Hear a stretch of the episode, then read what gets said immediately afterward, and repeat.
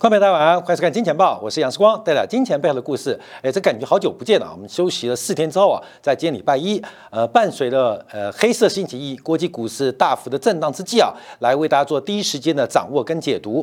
那大家都已经知道啊，这个台北股市包括亚洲股市今天会重挫的主要原因，就是在上礼拜周末，这个在全球央行联会的时候，美联储主席鲍威尔他的鹰派讲法，使得市场对于宽松的预期。大幅的消散，也让风险偏好大幅的降低。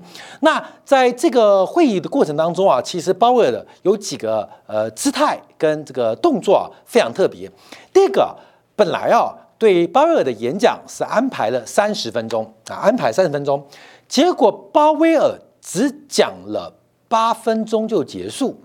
这是什么样的桥段呢？就是，哎，我们请鲍威尔主席上台致辞演讲啊，上次演讲。假如我是主持人啊，我看到这个 rundown 啊，这个鲍威尔主席上演讲，我就可以去上厕所啊，稍微休息一下嘛。反正一讲讲三十分钟，结果没有想到说，世光你快回来！我说干嘛回来？鲍威尔讲完了啊，只讲了八分钟啊，只讲八分钟，所以鲍威尔用短短的八分钟，把整个对于美联储还有通货膨胀目前碰到的问题一次表述完成，而且这次啊，在八分钟之后，并没有开放提问的环节，所以为什么鲍威尔讲那么短？我们跟大家不断的强调，这个从六月份以后啊，这个市场的资产价格跟风险偏好。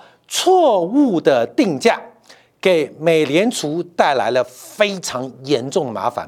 当然，对于我们投资人做观察，我们在六月份、七月份都预告了，第三季末、第四季初就是所谓的戴维斯双杀启动的环节。那这个为什么发生这种事情？我们必须要从他演讲的几个主轴来跟大家做说明跟观察。第一个，他提到了稳定物价，这个美联储稳定物价的责任。是无条件的，是无条件的。所以在这次鲍威尔讲法当中，在短短八分钟，他第一个阐述的，在经济稳定、跟产出缺口以及物价的决策当时，他们选择的是物价的控制。我常提到，这个人要面临很多决策，我们要多陪父母。那就可能要少陪老婆，要多陪老婆，可能就要少陪父母。我们要多陪老板应酬，我们可能就要少陪老婆跟父母。所以这个常常啊，呃，家里的这个河东狮会给一个大灾问：你要选择兄弟，还是选择你妈，还是选择我？啊，各位没有？这个鲍威尔其实基本上就在这里面做决策，到底要选择就业，还是要满足产出缺口，还是通货膨胀啊？所以。市场就像是呃他老婆一样，你要选择你妈，还是要选择你兄弟，还是要选择我？鲍威尔做出了非常强大的一个决策，就是选择控制物价。所以在对于整个就业的问题，对于可能发生的失业，以及出现了产出缺口的问题，都会作为一个牺牲的必要代价。所以整个市场啊就崩溃了啊！这个市场从礼拜五到今天全面崩溃。第二个。这个还不够震撼，他不断的再之强调，一九七九年的沃克的演说啊，沃克当时对于通货膨胀有个非常重要的判断，就是通货膨胀是由通胀预期自我实现的。至于通胀是不是通胀预期自我实现的，不是重要的啊，重要的是他强调了是一九七九年沃克的演讲。那我们知道，因为沃克啊。等一下，我们做过去的经验啊，他一口气把利率从百分之六、百分之八拉升到了接近百分之二十，当时使得整个全球的呃金融条件的紧缩来到一个非常恐怖的叫 Volcker 时刻。我也常提到，在 Volcker 紧缩之后，台湾第一首富就破产了啊，破产了。所以他强调了 Volcker 的重要性。第三个，他提到。坚持加息，直到大功告成，而且再次强调，拖越久。付出的代价就越大，所以这三个讲法使市场出现了非常大的震撼跟重新的定价。好，那我们等一下再回来讲这三个条件，我们会来照我们的观察，我们在这次估计啊，美联储的利率应该会升到百分之四的水平。为什么到百分之四？我们就把上礼拜五公布的 PCE 数字，还有包括在呃月初啊公布的美国消费者物价指数来综合做分析。我们看一下到底这个物价有多大的麻烦？在礼拜五公布的美国 PCE 的物价当中啊，年增率是百分之六点三啊，虽然比预期的六点四来的低，也比六月份的六点八来的低，可是不管是六点三还是六点四，基本上跟百分之的目标差距仍然是非常非常远。这礼拜五公布的数据啊，所以要把这个 PC 的物价能够稳定到百分之二以内，这需要非常长的时间。来消化这个空间，在八月十号，美国公布的消费者物价指数，当时的消费者物价年增率是来到百分之八点五，比六月份的九点一来得低，可是仍然逼近近四十年的高点。好，各位，但我们特别啊，是用我们金钱豹原创的一个数据来跟他做分析。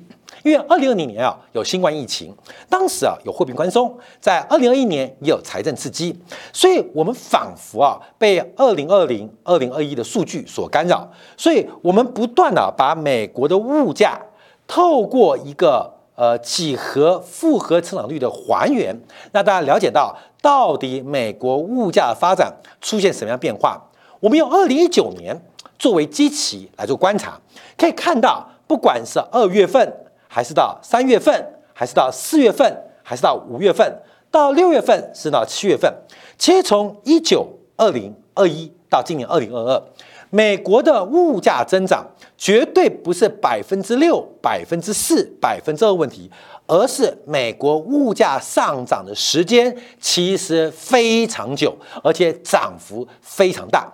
我们用这个数据表示的就是你要摆脱。包括了去年基期，还有今年对于明年基期的干扰，让你知道美国物价上涨的幅度、空间跟时间是非常惊人的。所以，美国基本上在这一次的加息，应该会跌破大家的预期，跌破大家的眼镜。这也是我们在六月份、七月份最新的修正了。其实，金钱报啊一直是领先。呃，跟所有观众朋友来做分享。不管是去年，我们是第一时间提到，全球央行在最该紧缩的时间没做紧缩，会犯下致命的错误。到今年第一季，我们提到美联储的加息跟紧缩的空间跟时间是非常有限的。到了六月底、七月初，我们再度修正我们的看法。这一次的紧缩跟加息会跌破大家的眼镜。我们不断啊，呃，最快领先，呃，可能六个月；最慢也领先市场预期三个月。主要就希望大家能够第一时间掌握讯息的不对称，让第一时间能够掌握到整个行情的脉动跟转折。所以，从整个美国物价过去四年。的复合点阵度观察啊，其实美国的通货膨胀，其实它已经深深的焊死在美国的经济发展之中。那如何放缓这个物价？如何打破这个预期，变成非常困难的事情？你知道什么叫困难吗？就跟你讲，房价不会跌一样。就跟你感觉房价只会涨一样，这种预期要打破非常难。一旦形成一个房价只涨不跌的预期，它会自我实现哦。看到没有？房价会涨，形成一个全民的共同预期，房价只涨不跌。那房价到底会涨会跌呢？因为这种预期的存在会自我强化，让房地产的价格不仅上涨。而且涨势会加速，但问题它真的只涨不跌吗？不是，它真的会只涨不跌吗？不可能。所以当最后房价下跌的时候，常常引爆系统性风险跟金融机构的灾难。所以通膨胀也是一样，通膨胀随着通胀预期的自我强化，最后通货膨胀会一直下去吗？不会啊。不会，可是它会形成一个巨大萧条的结局跟结果。所以目前美联储要做的事情就是打掉这种通胀预期，而打掉这种通胀预期是非常困难的。那怎么做呢？好，关面我们再看市场的变化，怎么做？怎么做？怎么做？我们先看到市场的发展啊。为什么现在市场会跌如此之深呢？我要跟大家特别报告，从两年期的国债殖利率，因为它配合美国的商业周期，常常就会跟这个美联储的联邦基金利率高度的符合，也就是我们可以用两年期的国债收益率来预测非方瑞啊，美联储的官方货币基金利率的目标。我们这边先讲第一个重点，我们说升息会升到百分之四，可是美。美国的两年期国债最近殖利率重新反弹，也只有百分之三点四八，这边中间做了非常大的错价哦，要注意哦，这个错误不单单是风险偏好的错误，也代表市场的定价仍然存在持续的灰犀牛。你要看到。两年期的收益率来到百分之四，我们预估来到百分之四，这个市场的估值才会走向正常化的第一步。也就是你说要落底，看没有？在两年期收益率目前看来不到百分之四之前，不可能见到低点，不可能见到底部，不可能哦。见到百分之四就到低点吗？还没有。我跟你讲，百分之四只是见到底部或低点的必要条件，但它不能是满足底部哦。底部要出现要百分之四。啊，两年期国债先要到百分之四，那市场债价格才有可能落地啊。关键为什么？因为只要到百分之四啊，这个像台北股市啊，可能就从五位数跌到四位数的啦。啊，这必然发生的啊，必然发生的，一定发生。从五位数的指数跌到四位，这个送分题，关键我们一直很努力。虽然我们休假了四天，可市场的变化就按照我们的呃判断跟预期，一步一步的从第三季末。到第四季初要见到转折，可是你说第三季末到底哪一天是末啊？第四季初哪天是初？哎，这个不能掌握啊，这没那么准啊，没那么厉害。呃，能够择时择股，大范围的命中就不错。我们先提到，在两年期收益率没有来到百分之四之前，你不要盼望任何的低点跟底部，不可能啊，不可能。那你说有一天来到百分之四，今天晚上到百分之四呢？国债崩盘百分之四，我跟你讲，那只是。有可能要逐渐的接近顶点，它不是一个满足条件而已哦，但它是个必要条件。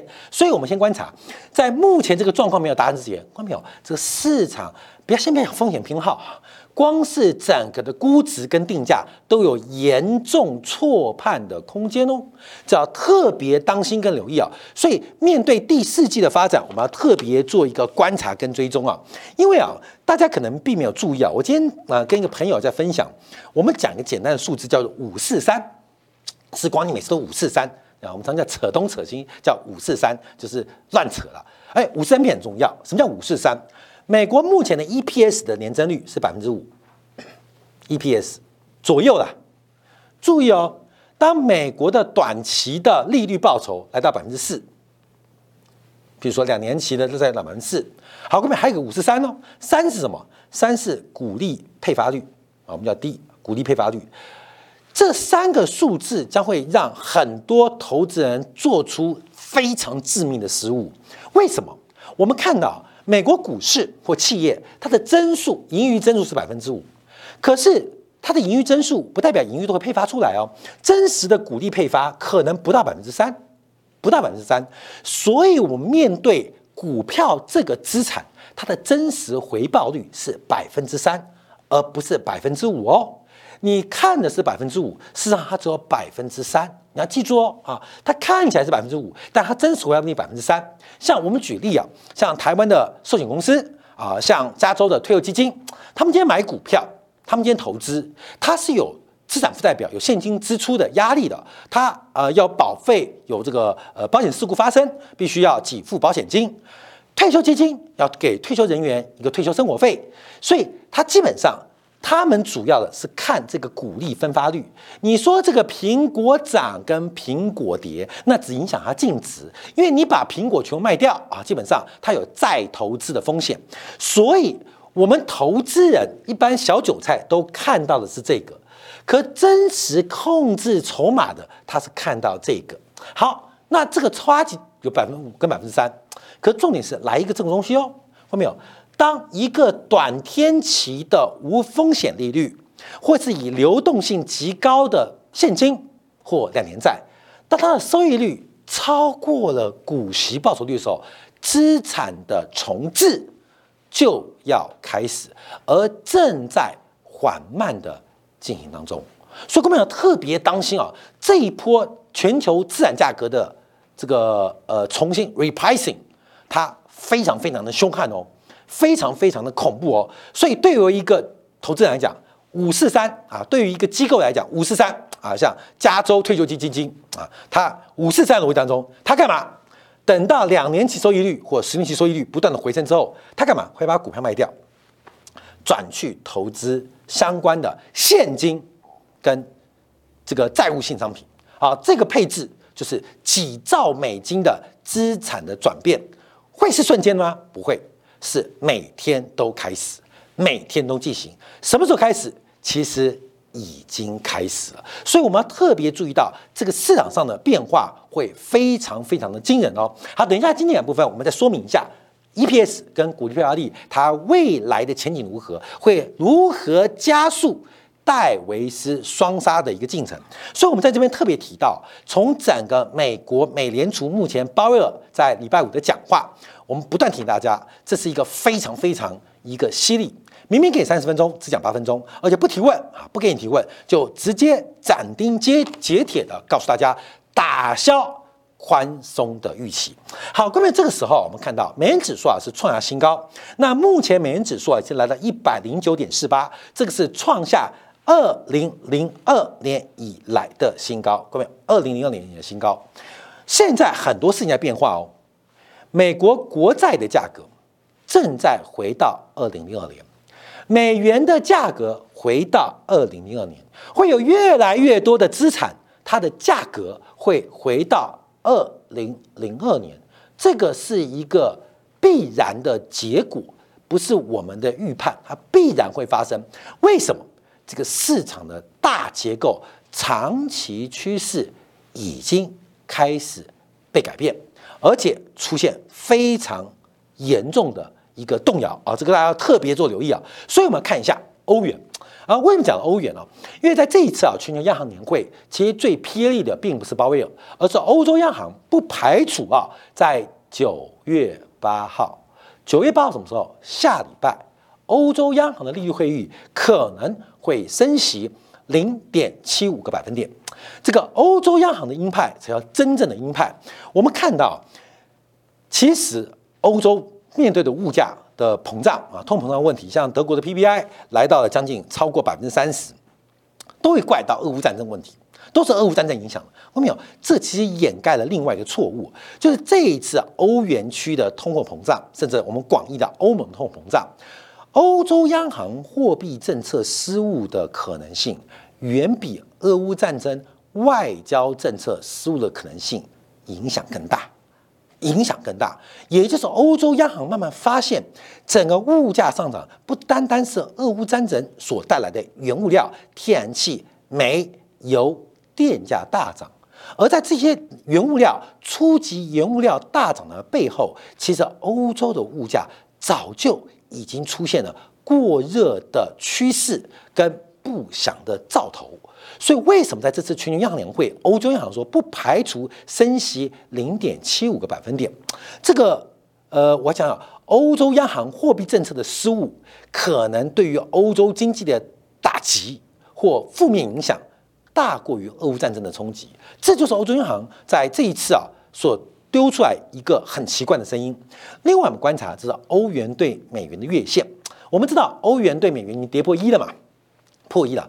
欧元的贬值，又导致了通货膨胀、物价上涨更大的推力啊！所以现在很麻烦。第一个，除了升息控制了内部的这个修正过去错误的货币政策，另外能不能阻止欧元对美元的贬值？好，那我们就要看这张图啊。关键我们这个图很巧，从这个两千年啊，一九九九年啊，欧元正式成立以来。这个欧元有个节奏啊，这个节奏啊，这个节奏，这个节奏啊，大概我们可以抓出一个观察啊，大概观察大概是八十个月啊，八十个月一个节奏，八十个月左右，八十个月，八十个月就是六年半左右啊，六年半左右，大概八十个月，八十个月升，八十个月贬，八十个月整理，它其都是一个八十个月左右、八十个月左右的行情哦。很奇怪，就是一来就是六年多，快七年。不到七年，在六年半左右，一来就是六年半，一来就六年半。其实我们注意到，因为在过去我们在耐久材观察的时候，特别观察汽车产业，因为汽车这种耐久材代表耐久材的大型商品，它大概一个周期大概就六年半到七年左右。所以这代表什么意思呢？欧元它每一个升值的周期或贬值的周期，大概都是八十个月，不是六个六年半左右。那我们观察欧元在五月份啊，五月份。跌破了这八十个月的区间哦。我们看这个数字啊，因为之前啊是从零点八二涨到一点六零嘛，这个欧元升值是升值了有一倍左右。这当然是全球化红利，还有包括了中国加入 WTO。后来从一九六零啊打到这边，这个数据代谢低点是一点呃一点一八左右了，一点一八一点一八到一点四左右的区间，这个区间更低哦，这个区间是一点二四，大概到一点零四。一点零四，这个区间目前已经被灌破哦，这个区间已经被灌破，所以我们不知道欧洲会不会欧元会贬八十个月，八关秒八十个月哦，八十个月哦，现在才贬了四个月，四个月，还有六年的时间，欧元会被真的进入这个长期的贬值周期，这个概率其实有点高哦，我们就要特别观察。因为除了九月八号，也就是下礼拜欧洲央行利率会议之外，九月二十五号意大利要大选。意大利之前包括德拉吉请辞，就是因为意大利这次改选，从目前最新的民调观察，可能极右翼有可能上台全面性的执政。而意大利的国债从八月十五号不到百分之三，十年期国债收益率从百分之二点九七，一口气在短短两周不到时间跳升到百分之三点七，所以。欧债的风暴感觉也正在慢慢的加温跟酝酿之中，所以我们要注意到，不是美元紧缩有欧元的走弱，又伴随着美元的收缩，形成了一个共振的效应，就产生什么样的结局？但日元啊，今天一三八，我们看到人民币开始重贬，人民币的重贬，这也是非常致命的哦。美国的企业债的泡沫、欧债危机的潜力，还有亚洲汇率竞贬的开战，我们人生很难碰到这三件事的其中一件。但面对从二零二零、二零二一、二零二二展望二零二三这三件事情同时发生的可能性正在大增。美国企业债的泡沫会被因为紧缩被戳破，欧债内部的矛盾、欧债的危机跟赤字的报表已经压不住欧元的贬势，亚洲货币竞贬大战，看到没有？这三件事情发生一件的可能性百分之九十，发生两件事情可能高达百分之六十，同时三件事情一起爆发，看到没有？它百分之一。会创造全球资产负债表萧条跟衰退的空间就会非常巨大，值得大家特别做观察跟留意。好，感谢大家今天收看啊，我们休息四天之后，今天再度为大家服务。那这个市场上目前的呃情况会不会自我实现？通胀预期自我实现通胀，美国升息、借债的泡沫、欧债内部的赤字。还有亚洲的竞贬也在自我预期，而预期的强化自我实现。我们休息片刻，在经典部分啊，我们就要观察，因为除了这个欧元的这个升息来阻挡欧元的贬值，可是货币竞贬的开打背后存在的是美国上礼拜五也公布了一连串的经济数据，已经进入一个完全的存量博弈。什么叫存量博弈？这个金融市场。未来就是零和游戏，你损失的每一块钱都被一个人赚走，而你赚的每一块钱都有一个人损失，没有增量，只剩存量。而存量博弈的背景会发生什么样的恐怖故事？我们薛片刻在今天部分为大家做进一步的观察跟解读。